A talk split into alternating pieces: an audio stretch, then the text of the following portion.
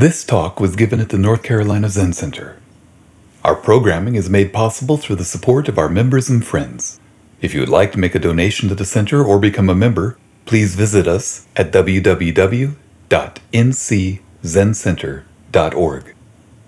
We have found that it can aid one's understanding of a Dharma talk or Teisho if you sit in meditation beforehand, and we encourage you in this practice. Thank you for listening. Good morning, everybody.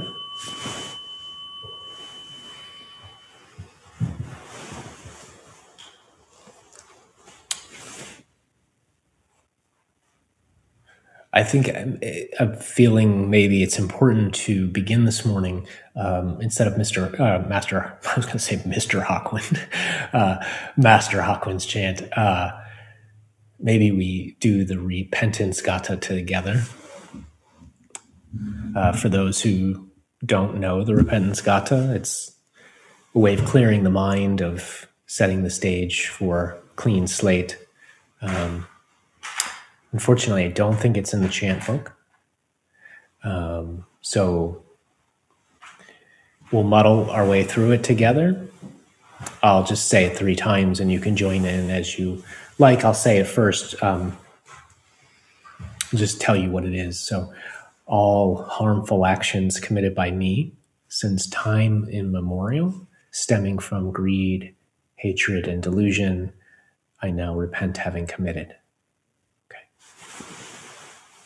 all harmful actions committed by me since time immemorial, stemming from greed, hatred, and delusion, arising from body, speech, and mind, I now repent having committed. All harmful actions committed by me since time immemorial, stemming from greed, hatred, and delusion, arising from body, speech, and mind, I now repent having committed. All harmful actions committed by me since time immemorial, stemming from greed, hatred, and delusion, arising from body, speech, and mind, I now repent having committed. Good way to start. I mean, really every morning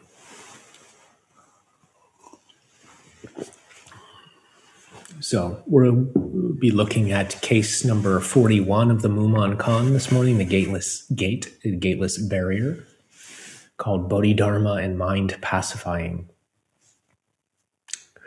The case, um, Bodhidharma sat in Zazen facing the wall, and the second patriarch to be, having cut off his arm, stood there in the snow. And he said, your disciple's mind has no peace as yet. I beg you, my teacher, to please give it peace. Bodhidharma replied, Bring your mind here, and I will set it to rest. The second patriarch said, I have searched for that mind and have not found it. Bodhidharma said, Then I have put it to rest for you. I'll read it once again. Bodhidharma sat in Zazen facing the wall. This was at Shaolin Cave, um, very high up in the mountains. Cave is still there. Very small, dark cave. It's not large. It's not cavernous. It's very small. Sat facing the wall. Remember, he had arrived there and committed to nine years of silent sitting. Hui Ke is, which was his Dharma name to uh, given by Bodhidharma, but before that, uh, he I don't know his name. Uh, but the second patriarch or second ancestor to be, having cut off his arm, stood there in the snow. You know, this cutting off his arm was, um, we'll get into this later, but uh, very important part of this story. He had arrived there hoping to get some instruction from Bodhidharma, who had turned him away. So he stood there in the snow, and we're told in the story, in the classic telling of the story, that it came up to his knees at this point.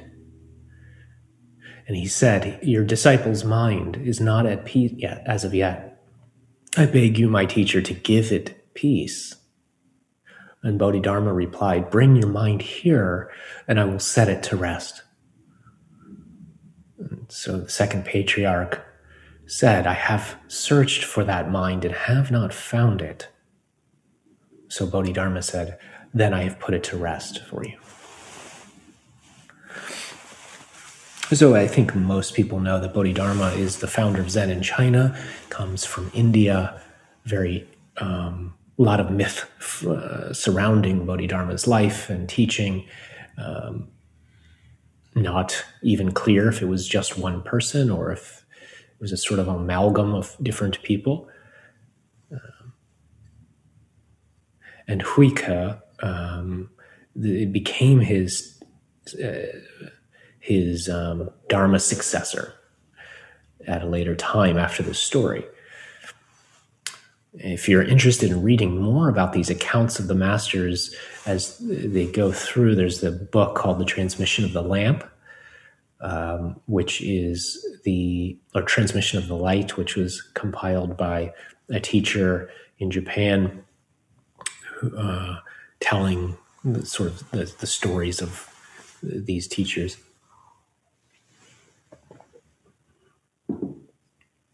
So, you know, this this story, this little snippet of the story is such a dramatic and visceral image, isn't it? Um, and many people, when they hear this story for the first time, or actually after hearing it many times, they kind of wince, you know, this whole uh, cutting off his arm, standing in the snow. Um, but there's something very important in looking. Eh, there is something very important in looking at how overly dramatic these stories are, uh, often very heroic um, maybe even kind of a little machismo, you know, how they sound. And, and but you know while doing that there's also an importance in seeing a kind of a great truth in that's being communicated the, the truth in this image of Huike standing out, cutting off his arm in the snow. The, the amount of suffering and desperation it contains, I think, is quite important.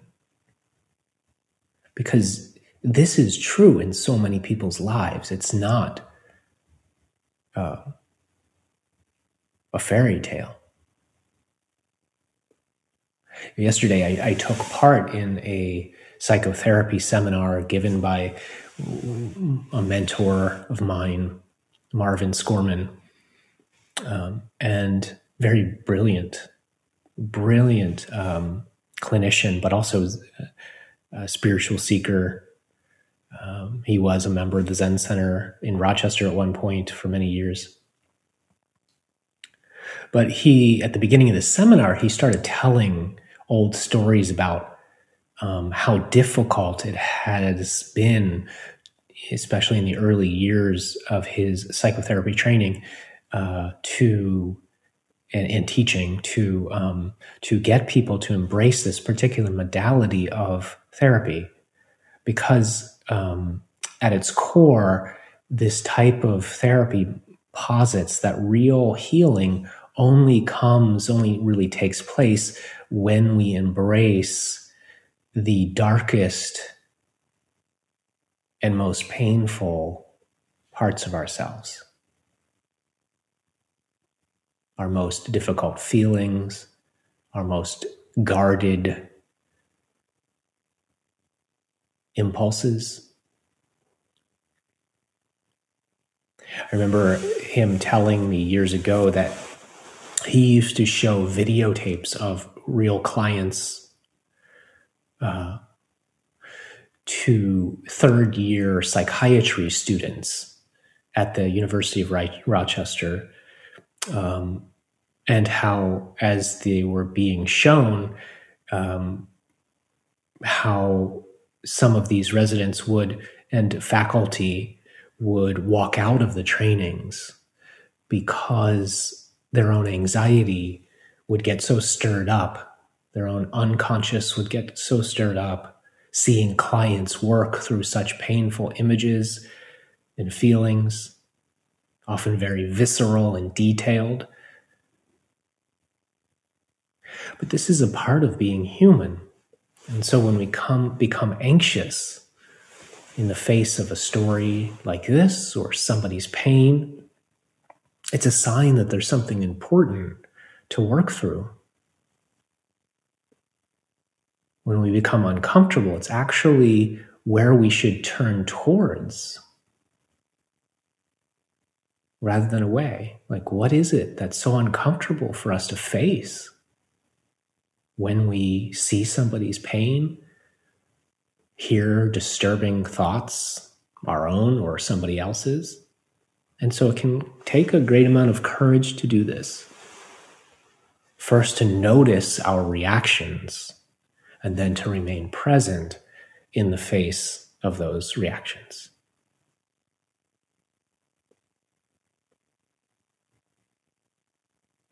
to know that somebody can be in such mental turmoil that they would take their own arm standing in the snow.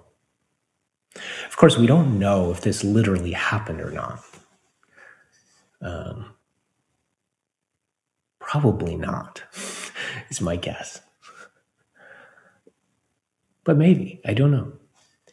Um, but historicity is not the only measure of a story's truth. And putting literal truth aside, what is this evocative image pointing to? And not just generally or philosophically, but how is this story relevant in our own life? Of course, this is the power of working through these koans is at first they seem very abstract or philosophical or irrelevant to our own life. But as we become intimate with them and work on them day in and day out in the Zendo or well, at home, they become us. In essence, in this case, it would be to become Hui Ke, the second ancestor. So the story is preceded by Hui Ke's own journey up to this point. He he began his practice as a as so many of us do by approaching it very intellectually and philosophically, so common. But also, like many of us, that became dissatisfying to him. And it's interesting to see how many people come to Buddhism from that position of uh, of curiosity intellectually. It's interesting because Buddhism, at its core, and and from the very beginning of the Four Noble Truths, is not philosophical. It's it's rooted in experience. And so at some point, people have to sort of reckon with that, you, know, to, to make sense that when you stand outside the teachings and approach them intellectually, they're not going to do much for you. And that can take a long time for some people. It can take years before people begin really practicing for different reasons, of course. And sometimes it can feel like when you watch this, it's like watching somebody circle the drain. you know, it's like, when are you going to go down that damn drain?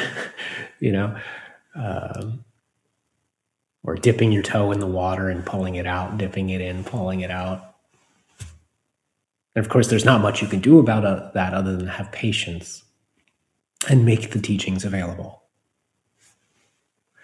And so, this story leading up to this koan, we're told that Hui Ke eventually became dissatisfied with his own approach in his Buddhist practice. And in the transmission of the lamp, that book I, um, or the light, transmission of the light, um, it, there's a quote by him right before he goes to see Bodhidharma.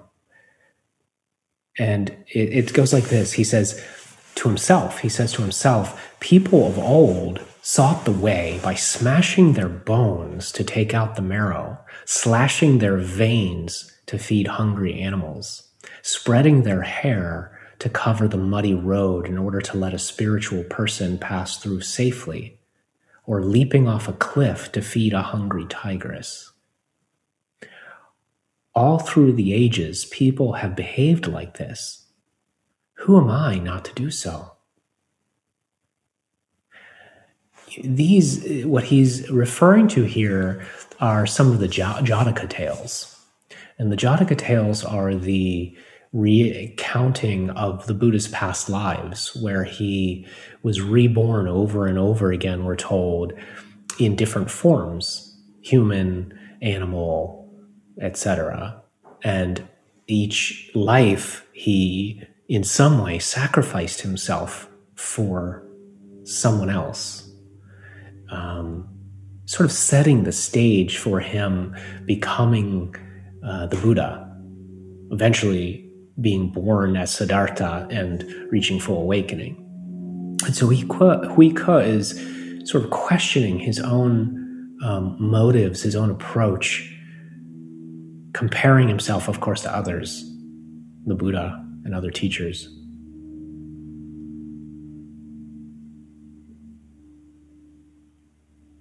And so it's really um, sinking in for him at this point how, if he continued in this way, he would really never settle his own heart. And so he goes to Bodhidharma and asks for the teachings, for guidance. But Bodhidharma, according to the story, just continues to sit facing the wall. So to face the wall means to face ourselves.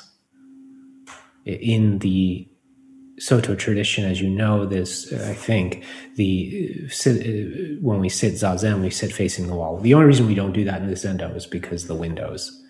Um, but otherwise, you sit facing the wall, and um, it's both metaphorical. It also has a very um, practical side to it that it's less distracting to face a surface where you're not looking out at everything. But what it appears is that Bodhidharma is rebuffing Hui Ke.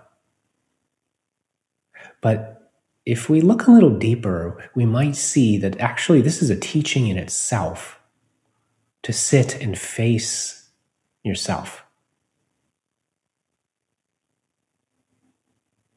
You know, many people practice and sit and meditate and yet really don't face themselves.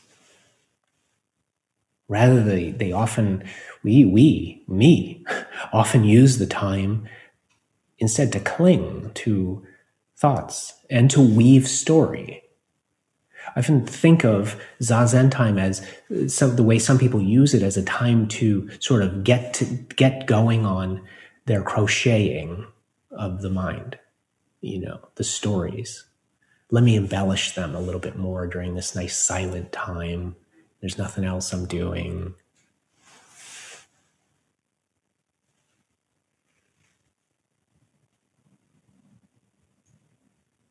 And, or, or rather than just news stories, sometimes it's just been working with this phrase lately the persistent narrative.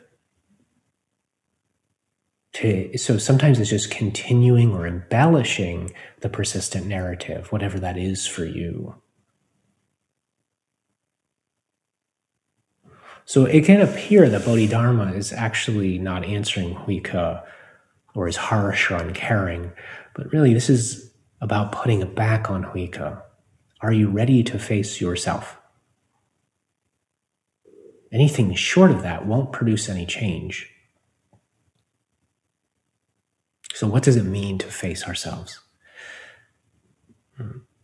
You know, there's there's an old story in Zen or an old phrase in Zen when the student is ready, the teacher appears. And we can take can take this to mean it's some sort of esoteric or sort of like um, cool kind of thing. Um, but I think the real point of this saying is that the teachings are all around us and all the time. The teacher, so to speak, is always here. And the Dharma just means the way things are, not what they, we want them to be. And not wanting them to be, eh, the way we want things to be is, is runs so deep. It, I find that there's so many layers to that that um, we're just kind of exposing those layers, like an archaeologist that's digging through the different strata of rock.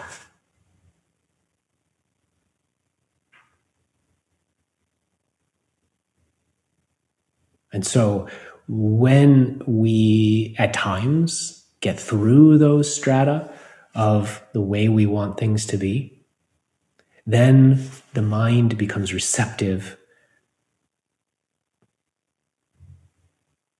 and recognizes something very deep and important.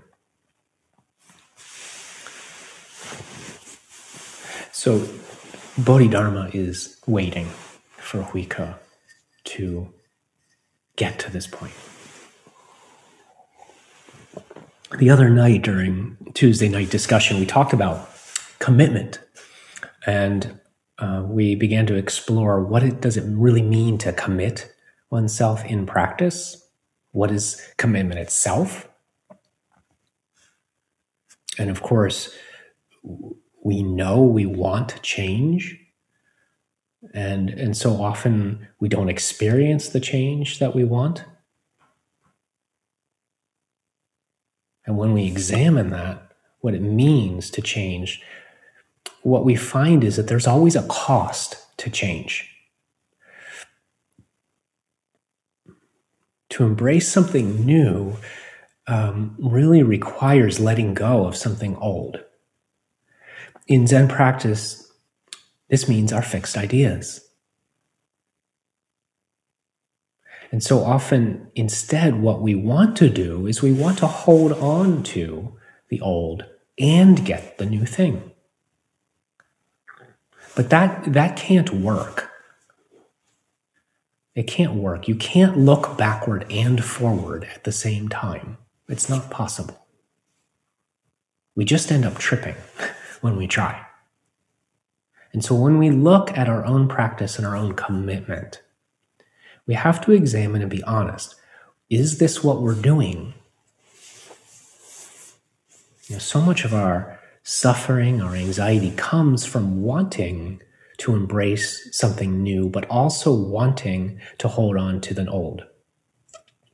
And this creates a tension inside of us because it's not possible to do. So at some point, the bargaining that we do in the mind has to stop. I remember as a kid uh, doing this with my parents. Uh, they would tell me to clean my room and so go, you, you know, you go into your room and you throw a couple things in the closet under the bed and and then they come in and check on your progress and you say, I'm done. And they say, No, you're not. And then you fight it. And so you they leave and you do a couple more things, right? And this goes on and on. They come back in and say, No, you're not. And and so of course what as a kid what what you're trying to do is get away with something and but you what you don't recognize is how much of a pain you're actually causing yourself you know when you do that how much I, not to mention the headache you're causing for your parents right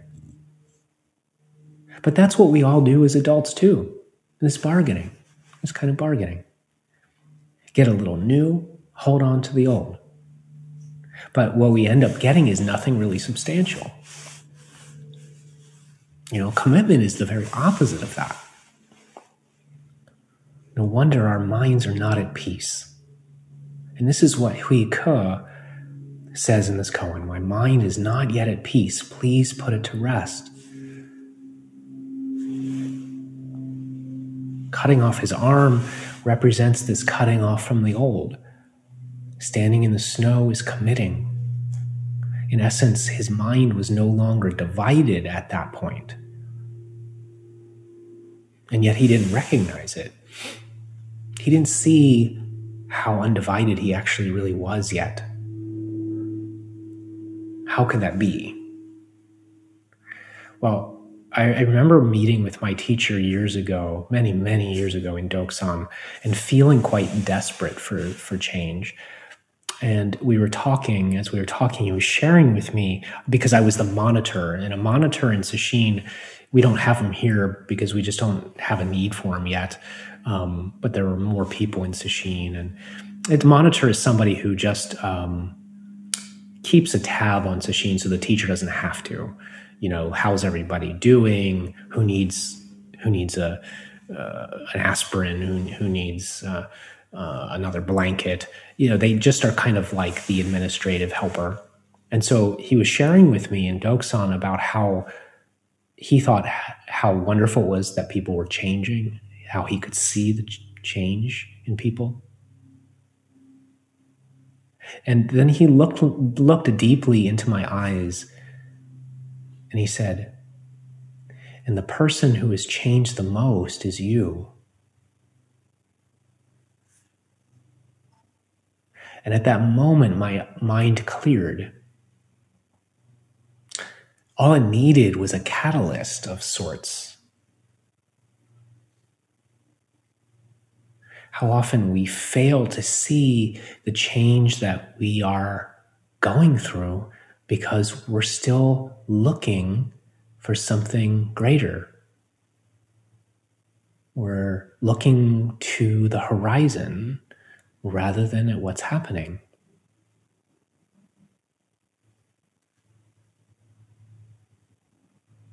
Bodhidharma says, Bring me your mind and I will put it to rest for you. And Huike says, I've searched for my mind and it's nowhere to be found. Bodhidharma sees that Huike is on the verge of realization. He sees a man who is all in, who has given it all, who has sacrificed and searched and turned over every stone. And all that is needed for him is to see that the very act of total commitment is itself the Bodhi mind that commitment when you're fully in, the mind is not divided. This is the awakened mind. All escape routes have been tried and exhausted. How many times I've counseled somebody, for example, that um, let's say are going through a, um, they're in a relationship maybe beginning a relationship and they're going, I can't decide, is this person right for me or not? I don't, I don't know. They're hesitant, you know? And what they don't see is that the actual problem is not the other person, whether or not they're right or wrong for them. It's actually the hesitancy itself. That's the problem is the hesitancy. Because the hesitancy creates the mind that divides. It's well, it's on the on, on the positive column, this person is this way, and on the negative column, and they're in the middle trying to, to figure it all out. So standing on the sidelines, standing on the sidelines, holding back, is another way to put it, is the problem in many of the encounters of our life and in Zen practice as well.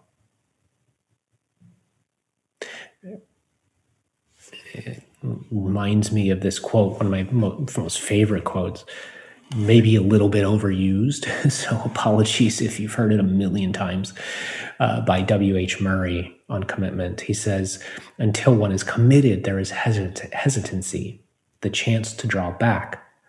Concerning all acts of initiative and creation, there is one elementary truth, the ignorance of which kills countless ideas and splendid plans. that the moment one definitely commits oneself, then providence moves too. So the mind is not at peace when it's hesitating. Commitments means settle, settling into something, not settling for, settling into something. Closing the door, as Joko Beck puts it in her book, when we were the one we've been reading on Tuesday nights, closing the door. When we do that, our minds come to rest, become settled, and then we can turn to what is rather than what what could be. The mind that finds peace not in some future condition, right, but finds it not in the imagination of what could be. That only happens when when we truly stop searching, looking. And the Buddha um, named five major forces that keep this from happening.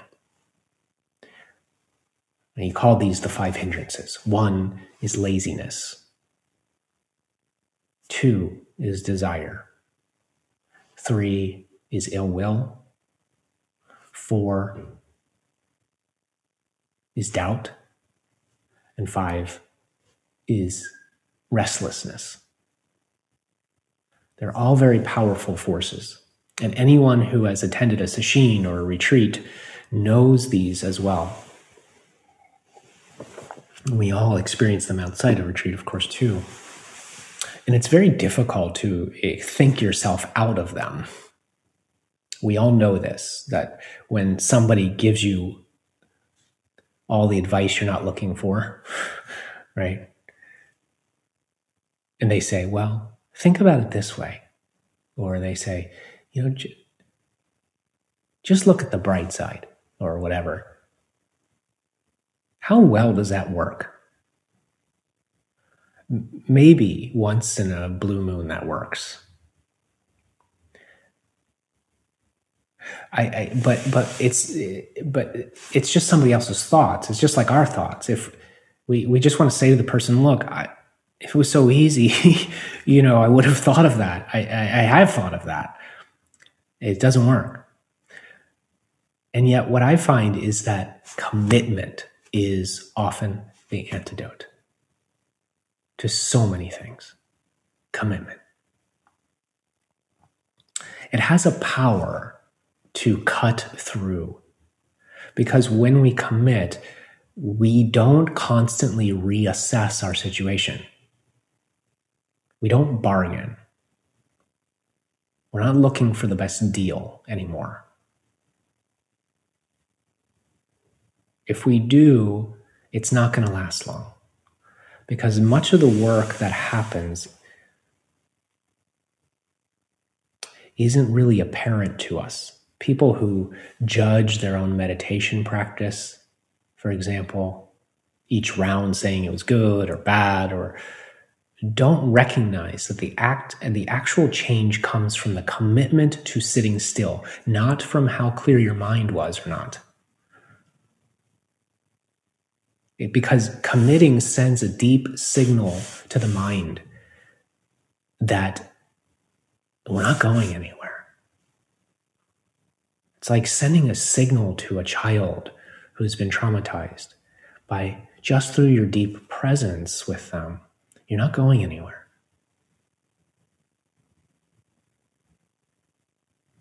It's not relying on feelings, it's not relying on thoughts. It's just we do. Commitment is about doing.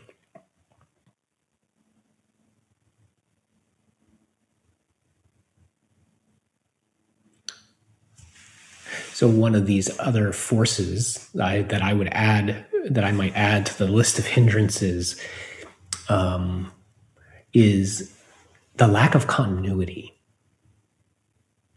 in practice. And I think this is perhaps one of the most difficult things for practitioners. How easy it is to wax and wane in practice, in our efforts in practice. And in doing so, when we do that, when we wax and wane like that, we lose a tremendous amount of um, uh, opportunity to see what happens over a sustained period of time. When we go, when we practice in fits and starts, um, we're always having to hit the reset button.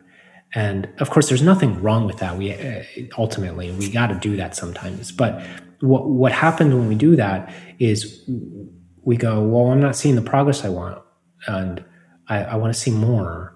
We don't get the benefit of seeing something play out over a long period of time.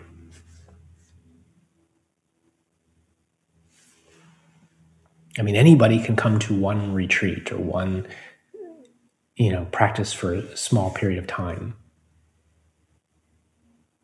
But that kind of approach isn't going to yield much.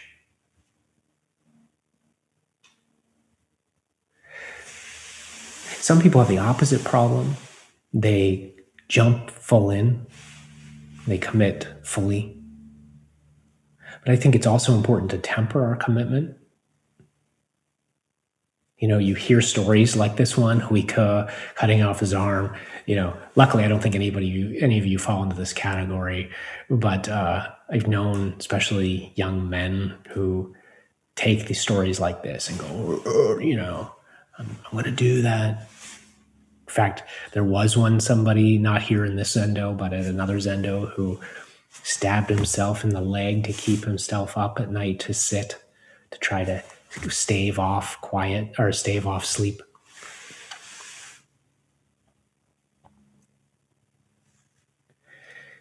And so the danger of stories like this is it can communicate of kind of well there has to be this herculean kind of commitment or effort but that kind of effort and commitment often undermines the real work the work of the unsung hero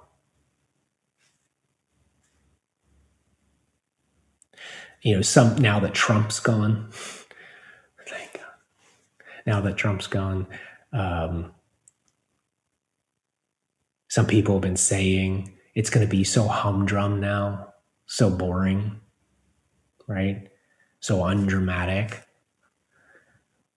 It's kind of true. Because his presidency was like a TV show. Um, like you know what did he what did he say now? What did he do? We're all looking forward to hearing what kind of buffoonery. In some weird way. Of course we all hate it but in some strange way we were all addicted to that kind of buffoonery. It was entertainment. The media loved it. That's a, i mean they probably made they probably hired more people in the last four years than in the history of media because of trump So now it's so undramatic. But now we have somebody in the presidential office who has been working for 45 plus years in such an undramatic way. But that's the way that most change happens undramatically. Can we see it, though? Can we appreciate that? Slowly, methodically. And so we don't need to see our practice in terms of heroics. The change that happens comes slowly, oftentimes, and without a lot of fanfare. And then perhaps during those times of reflection, it can hit us how much we've actually changed. But we have to see it. And we can't see it if we're still looking to the hero, to the story of the hero. It's so deeply wired in us. That's why, as, as much as we hated Trump, we also loved him. Not because he was a hero, because of the, because of the drama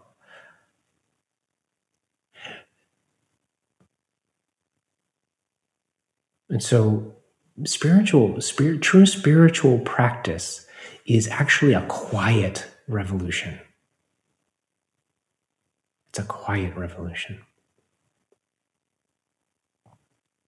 Once we commit both feet in, we often find that this is the missing ingredient in our practice to true peace. And so many of you might be thinking about the past commitments that you've made. When we start talking about commitment, a lot of people start recoiling because when we think about our past commitments, often they haven't worked. We've been burned by commitments. And of course, our experiences can't just be thrown out. We have to look at them because our decisions are shaped by our experience. And yet, they shouldn't be clung to either. So, what do we do? So, one thing is to really examine when we think about committing and how afraid we are of committing. What was the spirit behind those commitments that didn't work for you? Oftentimes, what we find is a great number of healthy, unhealthy, unhealthy dynamics in our past commitments. Many people commit out of compliance, out of a feeling of being coerced, wanting to be seen in a certain way, afraid of losing somebody or something. But this isn't really true commitment.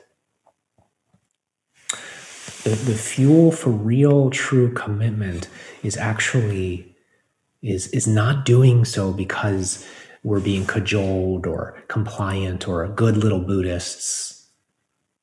It doesn't come from guilt or I should do that. That's not commitment. The fuel for real commitment, to my mind, is the desire to settle our own minds. That's the real fuel source. Born out of our own anguish, or if not anguish, at least our dissatisfaction. The second noble truth of Buddhism. Suffering is caused by dissatisfaction and craving. This anguish or this dissatisfaction, Robert Aitken called, he said, it's the treasure of the path.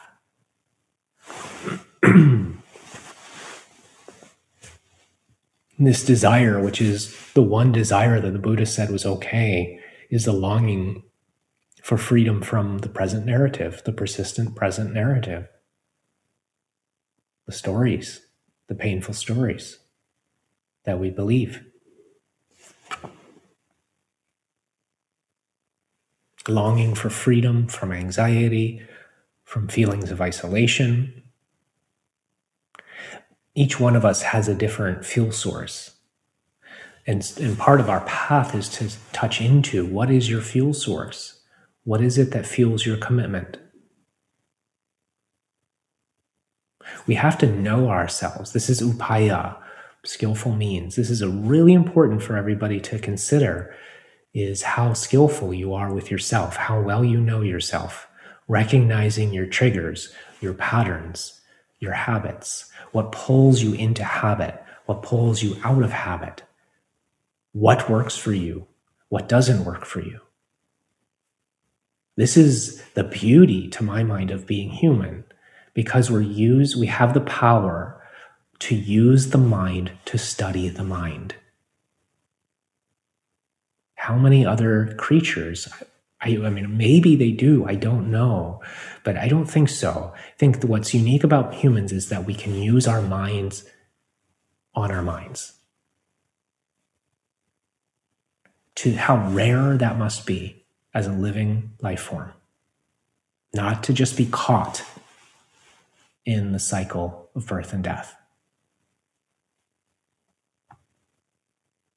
And so, skillful means, upaya, means seeing what works for us.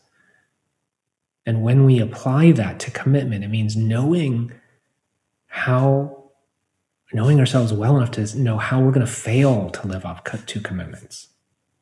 Wrecking, you know, seeing those triggers. For me, it was it became about using the forms of formal practice because I knew that I was addicted in a sense to the way things looked, the way things appeared. I, I, I, I at some point decided I have to use the forms of Zen practice.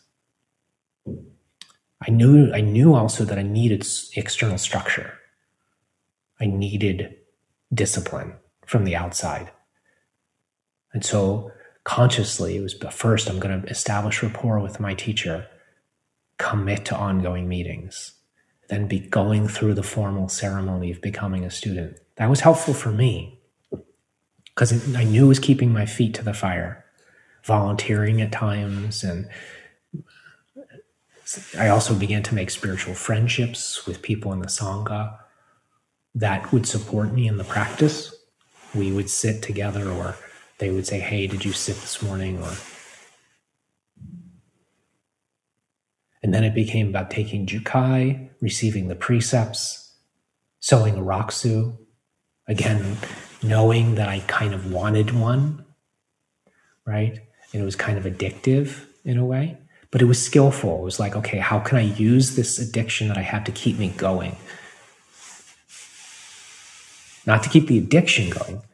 I have to see it, I have to hold it lightly, but to keep myself going on the path.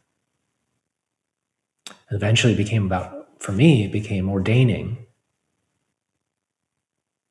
as a priest. Again, just knowing what I needed. And occasionally, the other thing I would do is stop sitting on purpose. Stop sitting just to see how my strong my practice was. Did it hold up without the forms?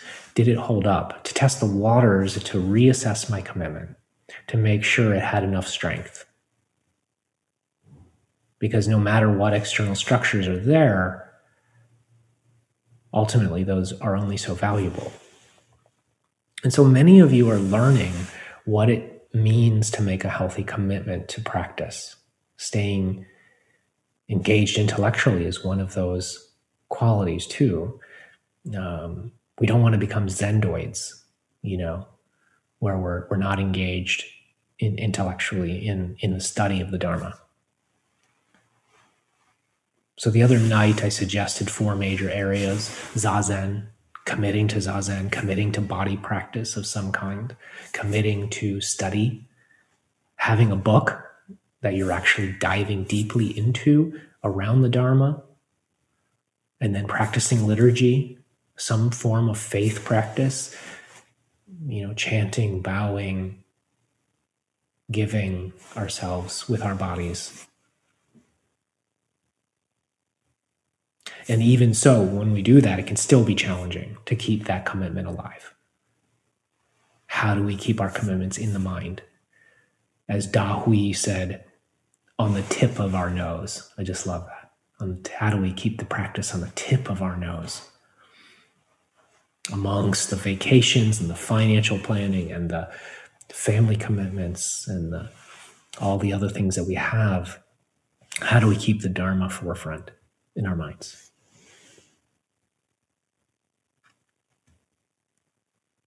And so it just becomes a manifestation of the actual practice itself of zazen of when the mind wanders we bring it back. When it wanders we bring it back. Cutting off from thoughts like Huike cutting off his arm. But it has to happen over and over and again. As my teacher used to say cut cut cut.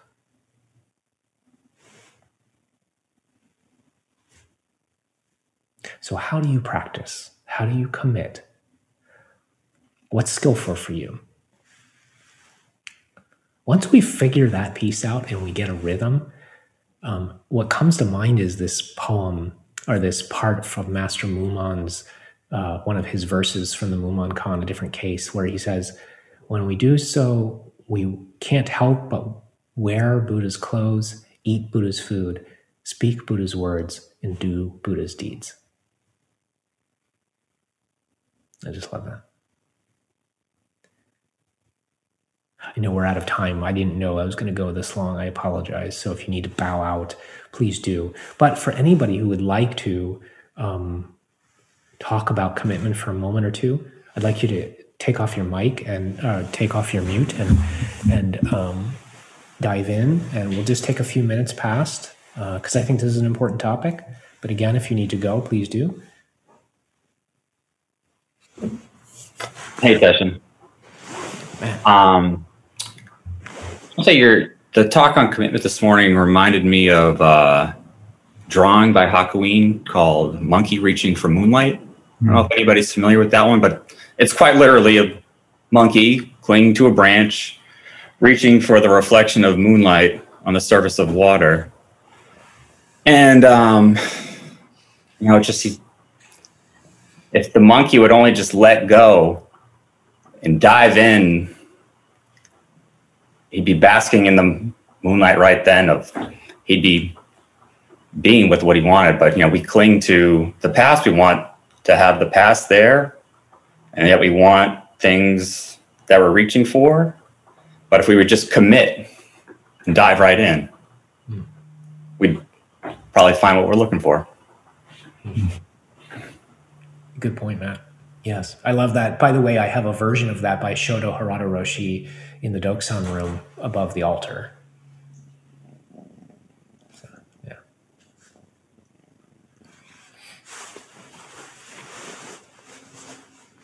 Anything else? I'd to add something. Yeah. Uh, I wondered last time we had sesshin, I was like, uh, why did this sesshin go so well when all the other ones that I did before were just like these horrible experiences that I had to like trust to. And now that you sort of did the talk, I kind of realized that as soon as I hit the like the cushion, I was like, it just immediately surrendered and like just committed to this session, and that like changed everything. But in my normal everyday life, I have like habit forces which are like super duper strong mm-hmm. that lean towards non-committing. Yeah.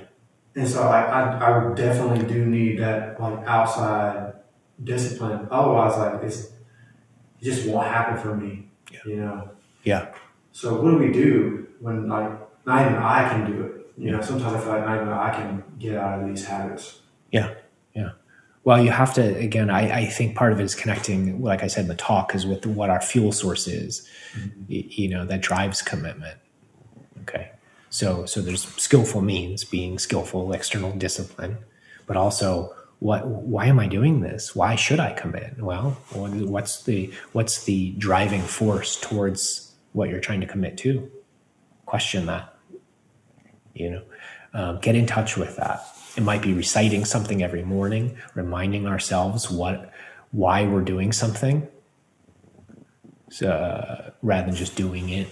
You know, it's not questioning and it's not getting it's not getting cognitive, so to speak. It's just that's a mantra of some kind, or you know something like that. That's why at the end of each night in Sesshin we say, "Great is the matter of birth," or we say. Uh, even as night darkens the green earth, the wheel turns, death follows birth. Strive through the night with every breath that you might wake past day, past death. That's the reason we say that, so that it reminds us why we're practicing, because um, it's easy to forget. You know? Yeah, I know for me, I made the commitment and it took me a while to recognize the benefits of the commitment and to recognize the um, you know I, I became settled. I started changing po- in positive ways. I can i can see it's it's obvious the change is ha- that's happening. Um, so then you can s- take what you said and oh yeah no wonder so sometimes action precedes consciousness, maybe. Mm-hmm. Yeah. Thank you, Cindy. And that's a good point. But the other thing to remember is that sometimes when we don't change, we want to, we, it's easy then to give up on our commitments. It's easier to commit when we see the change we want. But um, as, as, as some of you have encountered in Dokusan, one of the annoying questions I ask is um, sometimes Mu is like a dry desert how do you show me that desert. In other words, sometimes there's not a lot of juice in practice and there's not a lot of change that's happening. You know, it's like mile after mile of walking with no oasis in sight. That's when it becomes hard. Right. That's you know, true. we all experience that in our jobs. We all experience that in our families. We all experience that in our love lives. Um, gets dry. It's like, is the tendency then to say, well, it's not working. Screw this. I'm done. maybe, maybe that's important. I just wanted to say, it kind of struck me that you, the way you said, um, the commitment is is more important than than I guess judging our practice or seeing how our practice is going. Just to just to keep going with the commitment regardless. Step back and you know, Yeah, yeah. You want to do that over the long haul, right? It's like uh, like I've said before, it's like being in the stock market. Could you mute? Um, so so you do, you know you don't if you're in, I don't know anything about stocks, but I've been told don't check the stocks every day because it'll drive you crazy. You'll pull out at the wrong time. You'll make dumb dis- decisions, and because it goes down uh, or what have you. And so um, you just you just forget about it. you just let your investments roll, right? And hopefully over time the market grows. It's the same thing with practice. You just get it going, put your investment in, and then forget about it and just keep going. Let it do its thing. And and eventually it'll grow. And hopefully there won't be a big sell-off.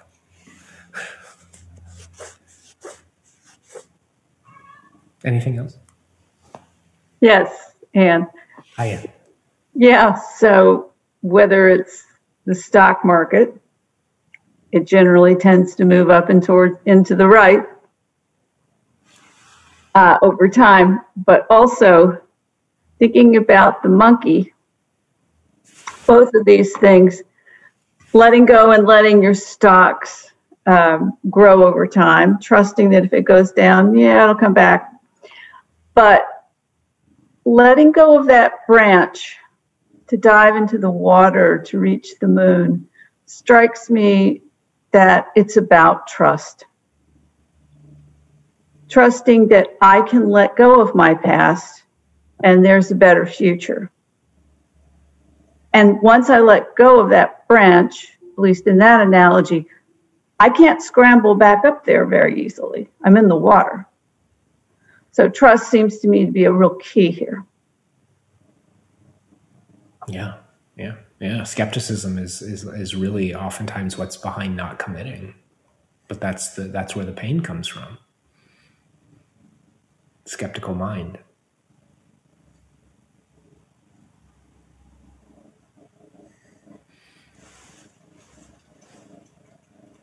Okay. Sounds good right? We're all committed all right so why don't we uh, stop here and we'll recite the four vows.